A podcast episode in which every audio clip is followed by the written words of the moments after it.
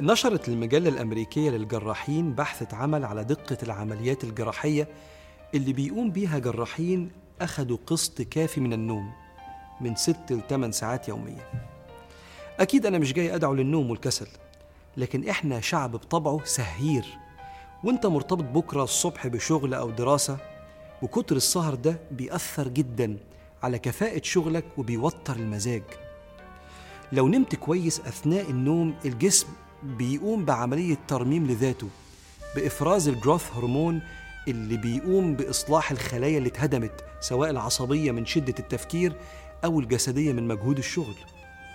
وانت نايم بتتحرك المعلومات من مخك من أماكن الذاكرة الضعيفة لأماكن الذاكرة العميقة علشان تفضل فاكرها لما تصحى تاني يوم. وانت نايم بتفرز بعض الغدد مادة بتعمل صيانة للأعصاب عشان تبقى موصل جيد لأوامر المخ لجميع أعضاء الجسم.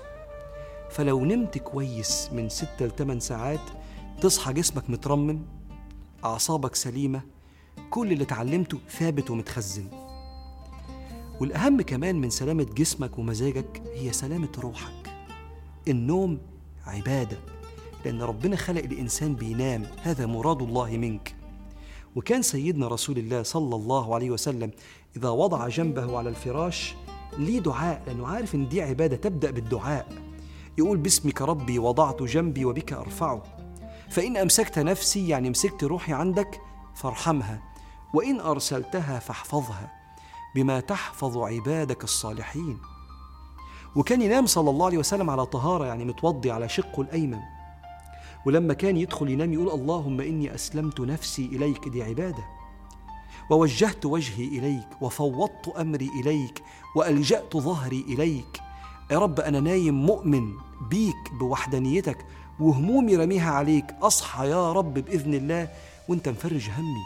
وأنا في حمايتك طول ما أنا فاقد للإدراك وأنا نايم. عبادة لها دعاء ومشاعر. لو نمت كده تصحى على سكينة قلبك مش مقبوض. بس المهم كمان تنام قسط وافر من النوم بلاش سهر من غير لازمة. أكيد في أيام فيها ضغط شغل لكن الأصل للإنسان ما يفضلش سهران بدون أي فائدة فده يأثر عليه الصبح. الأجانب بيطبقوا سنة سيدنا رسول الله صلى الله عليه وسلم ما بيخلوش المباحات والمتع تيجي على أولويات صحتهم. فمقدسين من ستة لثمان ساعات يومين ودايما يكتبوا الكلام ده في مجلات العلوم عندهم. فأنت لو هتصحى الساعة 8 الصبح لو سمحت نام الساعة 12 بالليل. فيبقى ميعادك بعد الخروج يا سيدي انبسط بس خلي ميعادك في البيت 11 عشان عقبال ما تنام تكون عدى ساعة عشان ما تعجزش بدري.